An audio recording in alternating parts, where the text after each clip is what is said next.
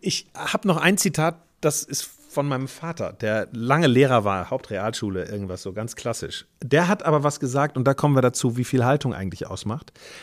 Der hat immer gesagt, wo steht eigentlich, Entschuldige Papa, wo steht eigentlich, dass Schule scheiße sein muss?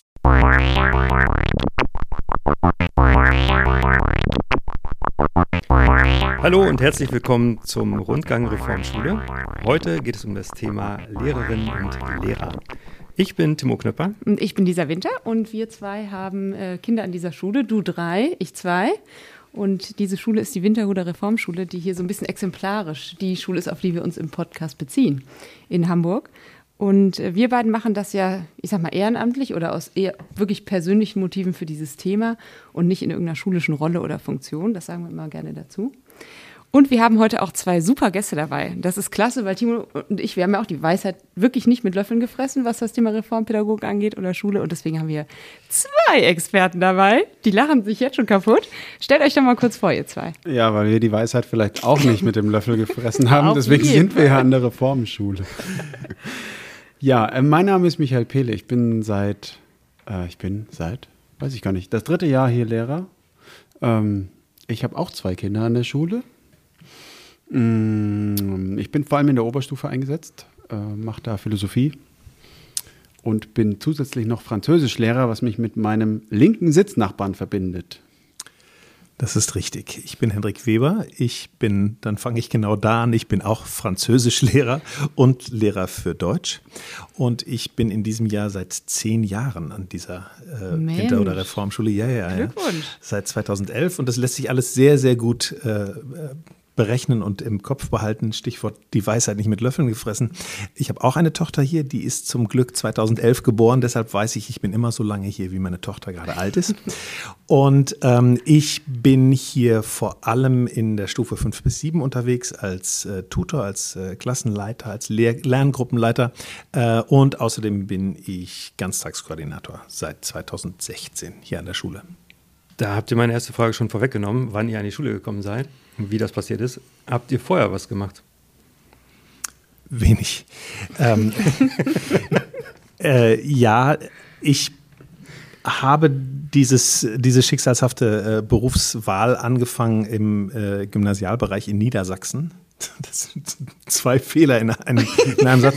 Ähm, ich komme aus Osnabrück und ich habe mich damals vor vielen, vielen Jahren fürs Lehramt an Gymnasien entschieden, weil ich, glaube ich, gedacht habe, dass die Inhalte ähm, das sind, worum es mir geht. Und ähm, habe dann tatsächlich mein äh, Referendariat auch noch in der Nähe von Osnabrück gemacht und bin dann aber äh, nach einer ersten Stelle an einer integrierten Gesamtschule in Niedersachsen nach Hamburg gekommen. Also es ist meine zweite richtige Stelle und äh, an der ersten war ich auch nur drei Jahre und bin dann da weggegangen. Bei mir ist es tatsächlich auch die, nein, bei mir ist es die dritte richtige Stelle. Ähm, ich habe meine Ausbildung und Referendariat in Sachsen gemacht, in Dresden. Äh, war dann drei Jahre in Shanghai an der deutschen Schule, was auch, also eine Schule, die ein Gymna also das waren vor allem GymnasialschülerInnen, aber ähm, wir hatten so einen Mittelschulanteil ähm, und bin von da äh, nach Hamburg gegangen und war zuerst in Niendorf an der Stadtteilschule, ähm, fünf Jahre lang und bin jetzt hier. Und ähm, bin sehr froh, hier zu sein. Hm. Oh, ja, da hätte ich jetzt direkt eine Frage. Oder Timo, möchtest du? Also mich würde total interessieren, also ihr habt euch hier mal an diese Schule hin beworben. Ich nehme an, so läuft das. Ähm, und habt das bestimmt mit irgendeiner Intention getan. Habt gedacht, das und das wird mich hier erwarten oder nicht. Hat sich das so bewahrheitet, das, wovon man ausgegangen ist, im Positiven wie im Negativen? Oder war es dann doch eine größere Differenz zum Zielbild? Bei mir war das äh, ziemlich witzig eigentlich, weil ich die Schule kennengelernt habe als Vater. Also ich hatte, zuerst waren meine Kinder hier. Und ähm, ich habe dann immer die Elternbriefe nach Hause bekommen und dachte, ach ja, so kann Schule auch sein. Da, so kann man das auch machen. Und in den Bizis, ja, so kann man das eigentlich auch machen. Und ähm, habe dann gedacht, als dann irgendwann der Punkt war, an dem ich für mich gesagt habe, ich brauche jetzt eine Veränderung, habe ich gedacht, wenn Veränderung, dann kann ich nur hierher kommen. Aha, interessant. Ja, cool. Du hast gerade Bizis gesagt. Ich erkläre es nur einmal kurz für die, die es nicht kennen. Das sind die Bilanz- und Zielgespräche, die ihr mit den Kindern führt. Genau. Kommen wir vielleicht auch später nochmal drauf. Wie ist es bei dir, Henrik? Anders. Ähm, ich musste nach Hamburg, weil äh, meine Frau nach äh, ihrem Volontariat beim NDR äh, hier gelandet war. Und da gab es natürlich keine Frage, ob ich nach Hamburg muss. Äh, ich hatte zuerst gar keine Idee, an welche Schule ich gehen könnte ähm, und habe dann tatsächlich so ein bisschen... Ähm, das ist ein bisschen klischeehaft. Der, der, Spiegel hatte die berühmte Titelgeschichte zur Pubertät, in der äh, die äh, Alpenüberquerung mit Holger Butt ah, ja. äh, thematisiert äh, war. Vorne war so ein etwas ähm, garstig dreinblickendes, diverses äh, 13-jähriges Etwas zu sehen und drin ging es direkt los mit, mit jungen Menschen, die, die über die Alpen stapften in Wind und Wetter. Und ähm, ich habe das gelesen und habe gedacht, wow, ähm, so kann Schule also auch sein. Und ähm, habe dann tatsächlich über eine ganz komische Connection hier in Hamburg, habe ich direkten Zugang zu Holger Butt bekommen und den habe ich an einem Abend angerufen und habe gesagt, darf ich, dürfte ich? Und er hat gesagt, du darfst und dürftest und habe mich sozusagen initiativ beworben, was überhaupt nicht meine Art ist. Ganz anders als Herr Pehle, der, wenn er Veränderungen gerne haben möchte, dann auch Veränderungen herbeiführt, bin ich eher so ein Aushalter. Ähm, und äh, das hat alles dann geklappt. Ich habe mich beworben, ich habe mich hier vorgestellt und bin dann hier gelandet. Okay, was ist denn eigentlich der, der große Unterschied? Ähm, wenn ihr jetzt sagt, ihr wollt nur an dieser Schule sein, was ist der große Unterschied für euch? Also Reformschule haben wir selber schon besprochen in der letzten Folge. Aber ähm, wie unterscheiden sich denn die Aufgaben für den Lehrer und die Lehrerin eigentlich? Also für mich war ganz spannend, dass ich mit Reformpädagogik vorher recht wenig am Hut hatte. Ich habe aber im Referendariat schon gemerkt, dass das, was mir wichtig ist, ist die Beziehung zu den SchülerInnen das ist das, was mir Spaß macht und das ist das, wo ich eigentlich drin aufgehe. Ähm, und mich, nicht, mich eben nicht als der zu sehen, der die Weisheit mit dem Löffel gefressen mhm. hat, sondern als der, der auch nicht alles weiß und der vielleicht ein bisschen mehr Lebenserfahrung mitbringt und ein bisschen mehr Wissen über das eine oder andere Thema. Aber das eigentlich Spannende ist, zusammen einen Weg zu gehen. Mhm. Ähm, und das habe ich tatsächlich an den anderen Schulen äh, nicht so erlebt. Und ähm, als ich mich hier initiativ äh, hinbeworben habe, äh, wusste ich das eigentlich auch noch nicht so richtig, dass das, dass ich mich hier so wohlfühlen würde. Also so wie so ein also Fisch also im Wasser. Die Beziehung zu den Schülerinnen ist jetzt viel direkter, oder wie ist das? Sie steht viel mehr im Vordergrund mhm. in meiner Arbeit hier als, als an den Schulen vorher.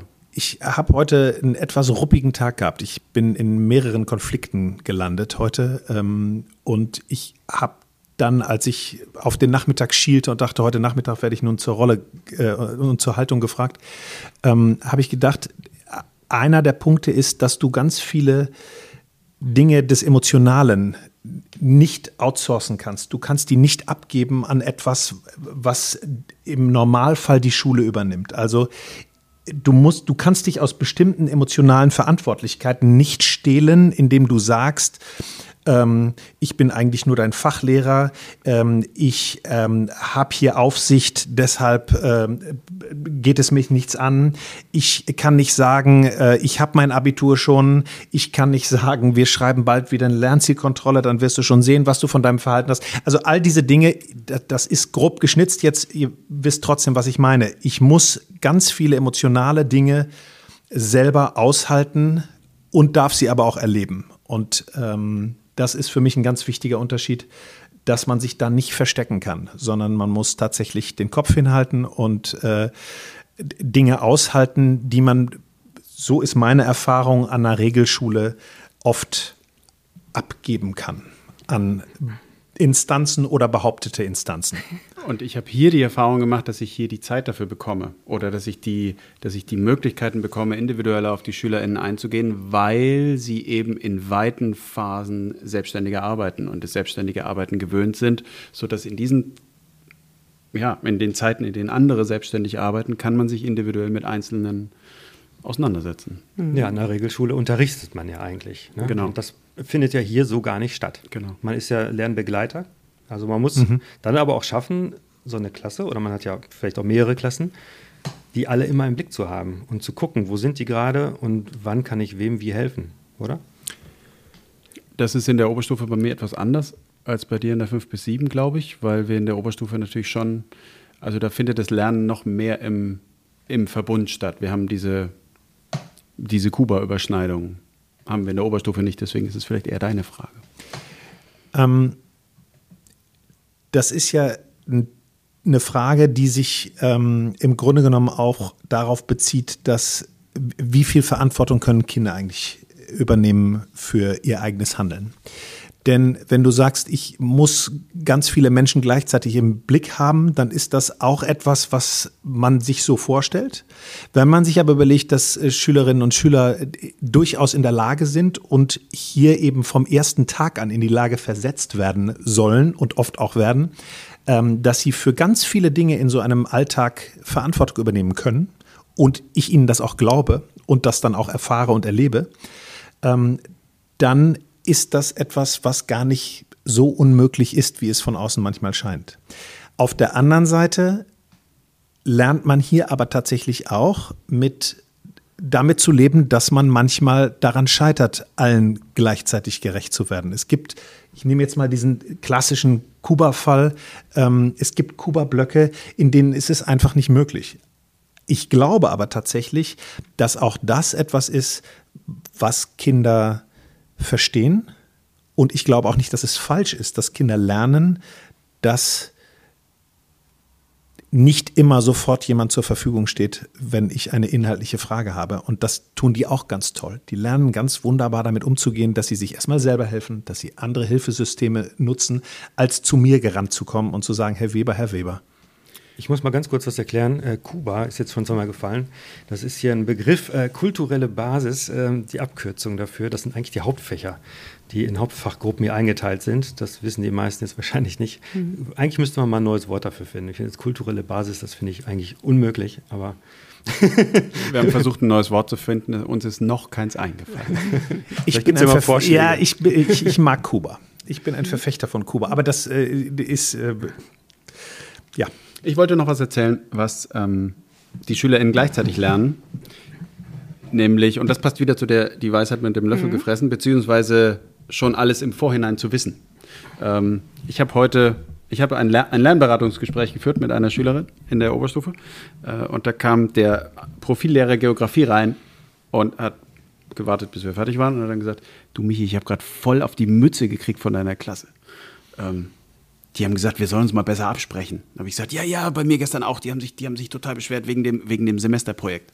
Also wir haben in der Oberstufe jetzt Semesterprojekte, die fachübergreifend stattfinden, wo projektartiges Lernen im Fachunterricht ähm, stattfindet, auch in der Oberstufe. Äh, und das machen wir halt zum ersten Mal. So, und ähm, die Möglichkeiten, sich abzusprechen, sind nicht immer so, wie man sie sich wünscht, wie viel Zeit man hat, um zusammen zu sprechen. Mhm. Ähm, und deswegen ist so ein Pro Projekt eben auch dann am Anfang, wenn man das zum ersten Mal macht, ein bisschen holprig und man macht seine Erfahrungen. Und ich glaube, das ist auch was, was die SchülerInnen hier lernen, dass alle Fehler machen dürfen und dass alles, dass man, dass es wichtig ist, mit Dingen anzufangen und Dinge anzuschieben und dann im Prozess das zu evaluieren, das zu reflektieren und zu gucken, was können wir besser machen, was läuft gut, was bringt es uns. War das für euch eine große Umstellung eigentlich? So dieses ist ja wirklich ein anderes Mindset, würde man jetzt sagen. Ne? Hier Lehrer oder Lernbegleiter oder Lehrerin zu sein. Ich hatte dieses Mindset schon immer. Ja. Ich musste nur anders arbeiten an den Schulen vorher. Ja. Und kam hier plötzlich und dachte, oh, ja, hier bin ich zu Hause. Mhm.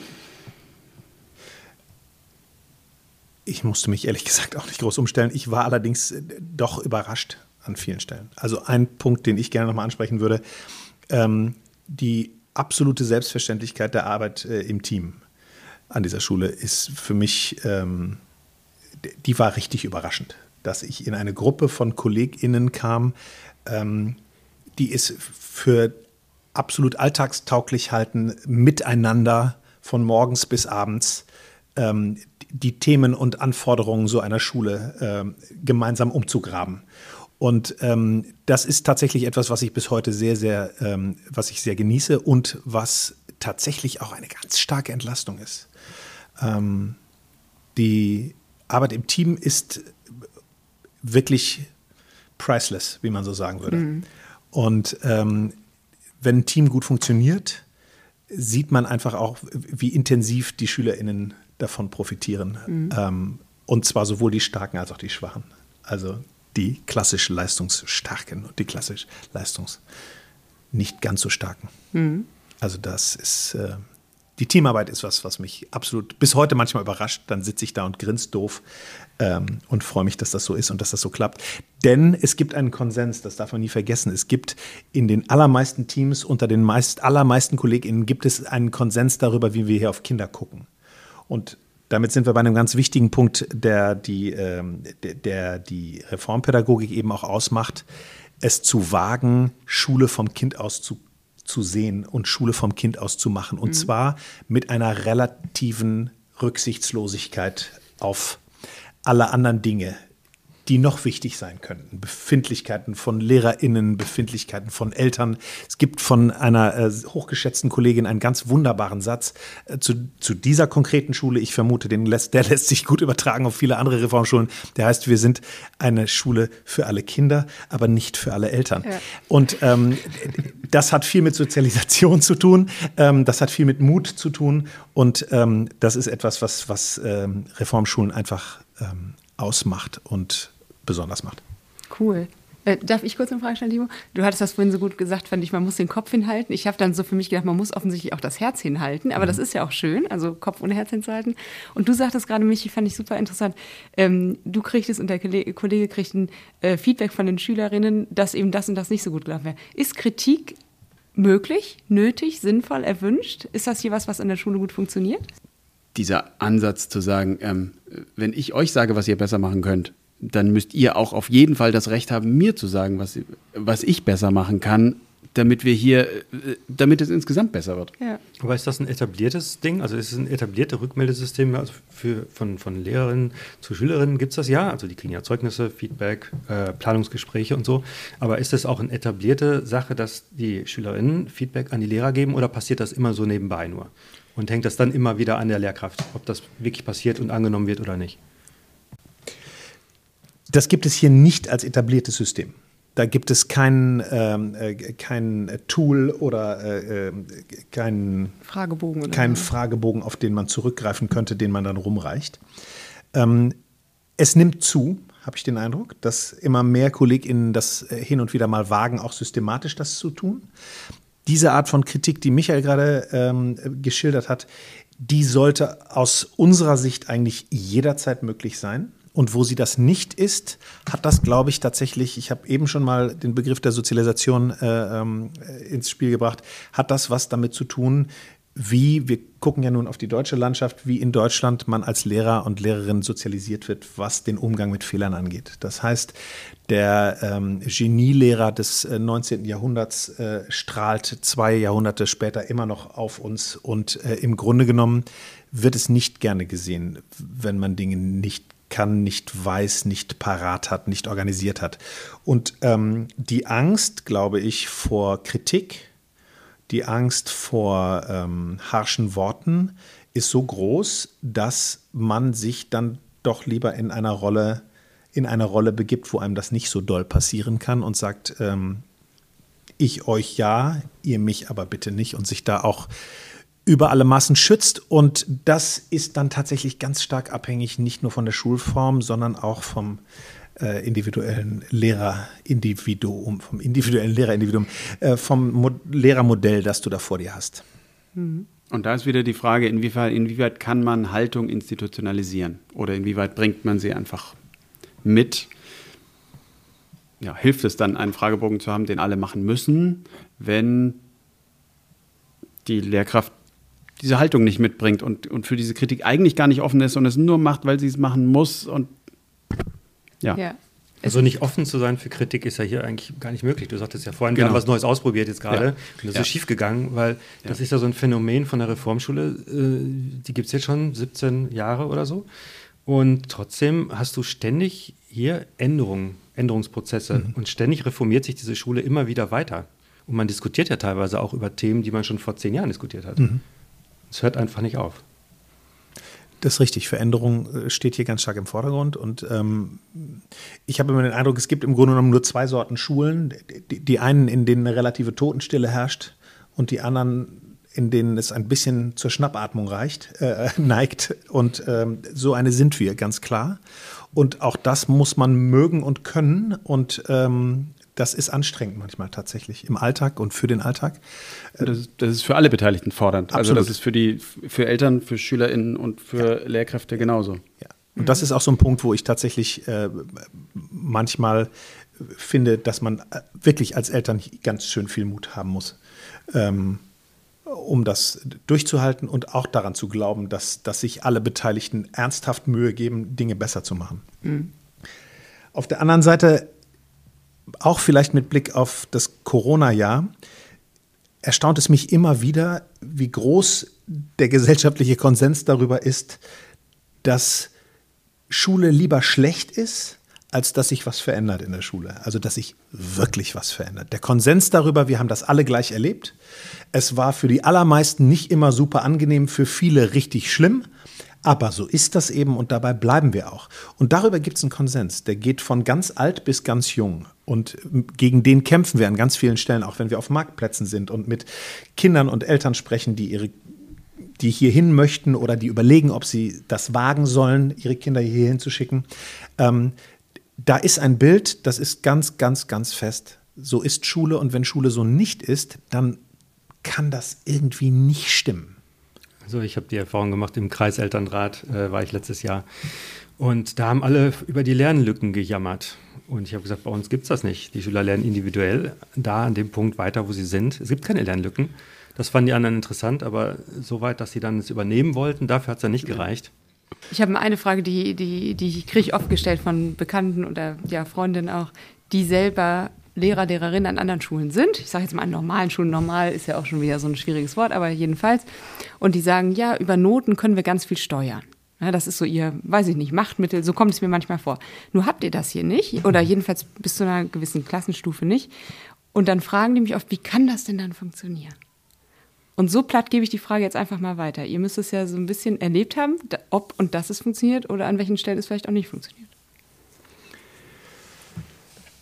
Das ist vielleicht auch so ein Konsens, ein gesellschaftlicher Konsens, äh, auf den man sich irgendwann mal geeinigt hat. Und der Glaube daran, dass, Mo dass Noten motivieren. Wenn man diesen Glauben in Frage stellt, dann purzelt da ganz viel zusammen. Aber Hendrik kann da bestimmt was zu sagen, weil er arbeitet in der 5 bis 7, wo es wirklich keine Noten gibt. Danke, Michael. ähm, also tatsächlich gibt es bei uns von der Vorschule bis zur achten Klasse einschließlich keine Noten und in neun und zehn müssen wir dann unter Schmerzen, weil es da natürlich an die zentralen Abschlüsse geht. Und ähm, vorher müssen wir uns irgendwie so durchkämpfen. Und das tun wir, indem wir Berichtszeugnisse schreiben, sehr ausführlich teilweise. Wir ähm, kreuzen auf ähm, Entwicklungsskalen an und tun all diese Dinge. Aber selbst da gibt es immer wieder, ist man, ich nehme mich da nicht aus, ist man wieder, immer wieder in der Versuchung, wenn ein Kind fragt, was ist denn das als, was wäre das als Note? Zu sagen, ja, weiß ich nicht, so im Dreierbereich. Und ähm, dieser Reflex ist unheimlich stark. Der Konsens, den du ansprichst, der, der gesellschaftliche, der ist, der ist ganz krass. Ähm, eigentlich glaube ich, dass jedes Kind nicht geboren wird und eine Note haben möchte, sondern dass ein Kind geboren wird und das Kind möchte eine ehrliche, wertschätzende Rückmeldung zu dem, was es da tut. Das können auch schwierige und manchmal harte Rückmeldungen sein. Ich glaube, ein Kind, das merkt, dass ihm mit einem gesunden Maß an Respekt begegnet wird, ist in der Lage, mit Kritik und ehrlicher Rückmeldung umzugehen. Denn das ist ja immer etwas, was da mitschwingt. Wie ist denn das mit der Leistung bei euch? Mhm. Ich glaube, dass Kinder sehr, sehr gut einschätzen können, wenn sie Dinge nicht können und noch nicht gut genug sind. Und ich glaube, dass die Noten wirklich auch wieder eines von diesen ganz einfallslosen Tools sind, Dinge, die man ungern ausficht mit dem einzelnen anderen Menschen, rauszugeben an eine Institution, an eine Instanz, die einfach etabliert ist. Mhm. Und gleichzeitig glaube ich, durch die Art, wie wir Rückmeldungen geben, muten wir auch da wieder SchülerInnen und Eltern etwas zu. Wir fordern sie. Wir fordern sie nämlich dadurch heraus, sich wirklich mit ihrem Leistungsstand auseinanderzusetzen und nicht nur das in eine Notenkategorie. Die, die, diese Note, die nehme ich jetzt hin und dann packe ich sie irgendwo hin und dann ist sie auch weg. Auch da ist es wiederum, also ich, ich finde, das gehört auch wieder zur, zur Bildung des gesamten Menschen dazu, dass wir da ähm, ihnen zumuten, sich mit ihrer Leistung differenziert auseinanderzusetzen. Mhm. Also ist ein Haltungsthema, ist ein Menschenbild. Das hatte Rainer ja auch schon in der ersten Folge erzählt. Finde ich ganz gut, dass sich das so jetzt in der Praxis auch dann bei euch widerspiegelt.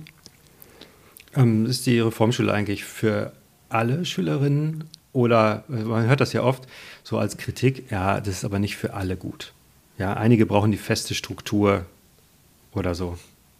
Ist das, was ist eure Einschätzung? Ist es eigentlich, ist Reformschule für alle geeignet oder gibt es wirklich äh, Lerntypen, die damit nicht gut klarkommen? Ich glaube tatsächlich, dass das eine Schule für alle Menschenkinder ist. Ich glaube das auch. Ähm, und, und, ich finde, das sind Dinge, die sollten alle lernen. Ja. Nur andere Schulen ja. Nehmen den Kindern die Möglichkeit, Selbstständigkeit zu erlernen. Und wir zwingen sie dazu. Und sich der Selbstständigkeit zu entziehen, indem ich mich diesen, ja. Es steht völlig außer Frage, dass es auch hier Kinder gibt, die weniger lernen, als sie in dem Moment möglicherweise lernen könnten. Das steht völlig außer Frage. Da sind Menschen, die versuchen zu lernen, schaffen es nicht. Da sind Menschen, die haben gerade keinen Bock zu lernen. Das ist aber ein Phänomen, das haben wir an jeder anderen Schule auch. Und an der anderen Schule kommt dann immer noch dazu die Erfahrung, wenn ich nicht genug lerne, bekomme ich diese eine Form von Rückmeldung, die mich auch noch in ein ganz komisches Verhältnis setzt zu anderen, die irgendwie anders angeblich besser gelernt haben als ich. Das ist mit Sicherheit für die, die Entwicklung des, des individuellen Kindes kein gesunder Vorgang. Man braucht Nerven, man braucht Mut, ganz klar, aber wir sind nicht umsonst auch äh, äh, ähm, Schwerpunktschule für Inklusion. Wir wagen das. Wirklich. Visier runter und los. Schickt uns eure Kinder. das ist ein schönes Motto. ähm, ich habe noch ein Zitat, das ist von meinem Vater, der lange Lehrer war, Hauptrealschule, irgendwas so ganz klassisch. Der hat aber was gesagt, und da kommen wir dazu, wie viel Haltung eigentlich ausmacht. Der hat immer gesagt, wo steht eigentlich, Entschuldige Papa, wo steht eigentlich, dass Schule scheiße sein muss? Und das ist etwas, was mich seit vielen Jahren begleitet, die Erfahrung zu machen als Kind, dass es an der Schule nicht schön ist, dass ich da unglücklich bin, dass ich da ungern hingehe, dass ich Bauchschmerzen habe und Kopfschmerzen und dass es mich stresst ohne Ende. Wer hat eigentlich verordnet, dass das so sein soll? Und warum ist es eigentlich nicht die Aufgabe von Schulen und Lehrerinnen und auch einem Bildungssystem, dem entgegenzuwirken?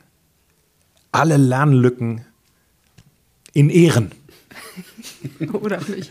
Wie ist das eigentlich, wenn man hier als Lehrer oder Lehrerin neu an die Schule kommt und man hatte bis dato nichts mit Reformpädagogik zu tun. Weder im theoretischen Sinne noch so im, in dem Stil, wie du es beschrieben hast. Das war für mich eigentlich total natürlich und ich bin hier wie, fühle mich hier wohl wie ein Fisch im Wasser. Kriegt man als, als Newbie an der Schule irgendwie so eine Art, so, so eine Einführung, so ein Onboarding, wie man das vielleicht sonst in der Wirtschaft kennt? da möchte ich auch direkt äh, einhaken. Das ist nämlich auch das letzte Thema, was wir unbedingt noch besprechen müssen. Wo lernt man das eigentlich? Gibt es in der Lehrerausbildung ein Seminar Reformpädagogik, was man besuchen kann? Gibt es Fortbildung zum Thema? Oder kommt man an so eine Schule und dann fängt man erst an damit? Hat man sich das angelesen? Wie, wie lernt man das? Ich kam hierher und habe das äh, hier gelernt. und ich hatte aber, also die Schule hier organisiert, organisiert es ziemlich gut, dass ähm, es für Neulinge ein, also eine schulinterne, eine schulinterne Fortbildung gibt über, über ein gesamtes Schuljahr, einmal im Monat, einen Nachmittag zu einem Thema. Das ist ja auch so ein kleiner, kleiner Wink jetzt an die Zuhörer, an Leute, die gerade einen Abschluss haben oder generell Reformschule interessant finden. Also wir machen ja sonst nicht so viel Werbung, aber mhm. ähm, auch diese Schule braucht ja jedes Jahr neue Pädagogen, weil immer wieder welche weggehen. Und wer sich bewerben möchte, kann das tun. Unbedingt. Kommt zu uns. Mhm. Wir hatten ja schon gefragt, äh, ist diese Schule was für alle Kinder? Ist diese Schule denn auch was für alle Lehrer oder Lehrerinnen? Während Kinder in die Schule gehen, um zu lernen, tun das Lehrer ja nicht immer. Oder nicht alle. Und insofern kann man den Bogen vielleicht zum Anfang spannen, dass es ähm, gewisse Dinge gibt, auf die man Lust haben muss, wenn man hier arbeitet. Mhm. Ganz vor allem vor allen Dingen die Beziehung. Beziehung zu den Kindern. Mhm. Also wenn man sich als neu fertig gewordener Lehrermensch mal die Frage stellt, wenn ich mir diesen Job als eine Waage vorstelle und auf der einen Seite, ähm, auf die eine Seite lege ich meine Leidenschaft für, für mein Fach und ähm, auf die andere Seite lege ich die, ähm, meine Begeisterung für pädagogische Fragen und ähm, Beziehungsfragen und ähm, äh, Kopf hinhalten in allen möglichen, da ist der Bogen zum Anfang, in allen möglichen Situationen. Und sich dann guckt, mal anschaut, wohin schlägt denn die Waage eigentlich aus. Ähm, ich glaube, da kann man relativ gut dran bemessen, ob das was sein könnte, ob das eine, ob das eine glückliche Beziehung wird. Mhm. Ähm, wenn das austariert ist, herzlich willkommen und jederzeit. Wenn das in Richtung des Fachs geht, und das ist wirklich äh, absolut ehrenwert und es äh, gibt es nichts dran zu meckern, dann gibt es sicher Situationen hier, die nicht immer ganz befriedigend für den Beruf sind. Mhm. Das ist ganz interessant. Es gibt nämlich eine, für die Abschlussnote in der Ausbildung Lehramt Sek 1 und 2 in Hamburg, die Gesamtnote stellt sich zusammen aus ein Drittel Fach 1, ein Drittel Fach 2 und ein Drittel Bachelorarbeit und Fachdidaktik. Also die Gewichtung ist ganz klar, zwei Drittel sind schon nur Fach. Ja. So. Aber über Ausbildung reden wir nochmal anders mal. Ich wollte gerade sagen, ich noch ein Bogen. Ich komme aus Niedersachsen. Lassen Sie uns bitte nicht über Ausbildung reden. Ich komme aus Sachsen. Das, das, also ich habe da meine Ausbildung gemacht. Das ist ähnlich. ähm, ich habe drei, drei ganz kurze Fragen. Könnt ihr wirklich ganz kurz äh, polemisch darauf antworten, wenn ihr wollt. Das sind eigentlich auch äh, so provokante Fragen eigentlich. Günter Grass hat vor ungefähr 20 Jahren mal einen Artikel geschrieben in der Zeit, glaube ich, und hat da gefordert, dass alle Lehrer und Lehrerinnen alle fünf Jahre für ein Jahr aus der Schule geworfen werden. So ungefähr. Ist das gut? Gute Idee oder nicht? Um sich was um sich, neu, um sich neu bewerben zu müssen oder um eine heraus, sich eine Herausforderung um, zu stellen? Sie dürfen ein Jahr lang nicht in die Schule gehen. Beste Idee ever. Okay. Denn auch da ist es, was wir unseren, was wir von unseren SchülerInnen fordern, das sollten wir von uns eben auch fordern. Und das ist vor allem Veränderungsbereitschaft. Lehrerinnen und Lehrer benoten sich, wenn sie benoten, sich auch immer selber ist eine These von mir, weil ich denke, wenn man jemandem fünf gibt, heißt das ja auch, ich habe es nicht geschafft, dem oder derjenigen was beizubringen. Oder? Das ist die Haltungsfrage wieder. Habe ich es nicht geschafft oder, hat's, oder sind nur die anderen schuld? Deshalb könnte man gerne auch nochmal über andere Bewertungssysteme nachdenken. Schüler, die sich selber ihre, ganz großes anderes Thema, die sich ihre Klausuren selber korrigieren, wunderbares Thema für die Oberstufe.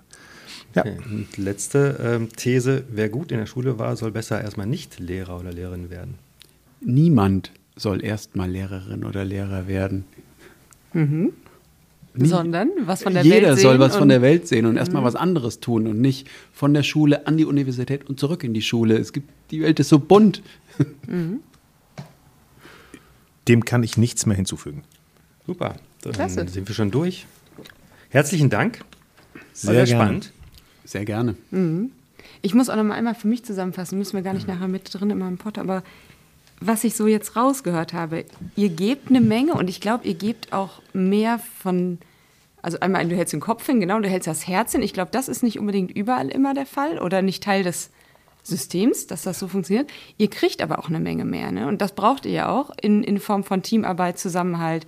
Ich weiß nicht, wie ihr das im Team organisiert, aber das scheint ja irgendwo, man hat immer einen gewissen Output, den man gibt, man braucht aber auch einen gewissen Input mhm. oder Ener Energiezuführung. Genau. Und das kommt bei euch sozusagen aus der Teamarbeit, aus dem Gedanken heraus. Oder gibt es noch andere Quellen von Energie? Also das kommt auch von den SchülerInnen. Also mhm. wenn, wenn ich mein Herz aufmache und etwas von mir zeige mhm. und die etwas von sich zeigen, dann, dann, dann ja. ja. Natürlich. Also Beziehungen, wenn, wenn Beziehungen funktionieren, mhm. dann sind sie ein permanenter Quell von das heißt nicht, dass wir nicht exhausted sind und dass wir nicht, nicht mehr können. Mhm. Das hat aber was mit dem gesamten Workload zu tun. Das hat nichts damit zu tun, dass, dass uns hier was abgezogen wird. Im Gegenteil. Mhm. Da kommt ganz, ganz viel. Und ja. es ist manchmal furchtbar anstrengend und es ist aber immer was da.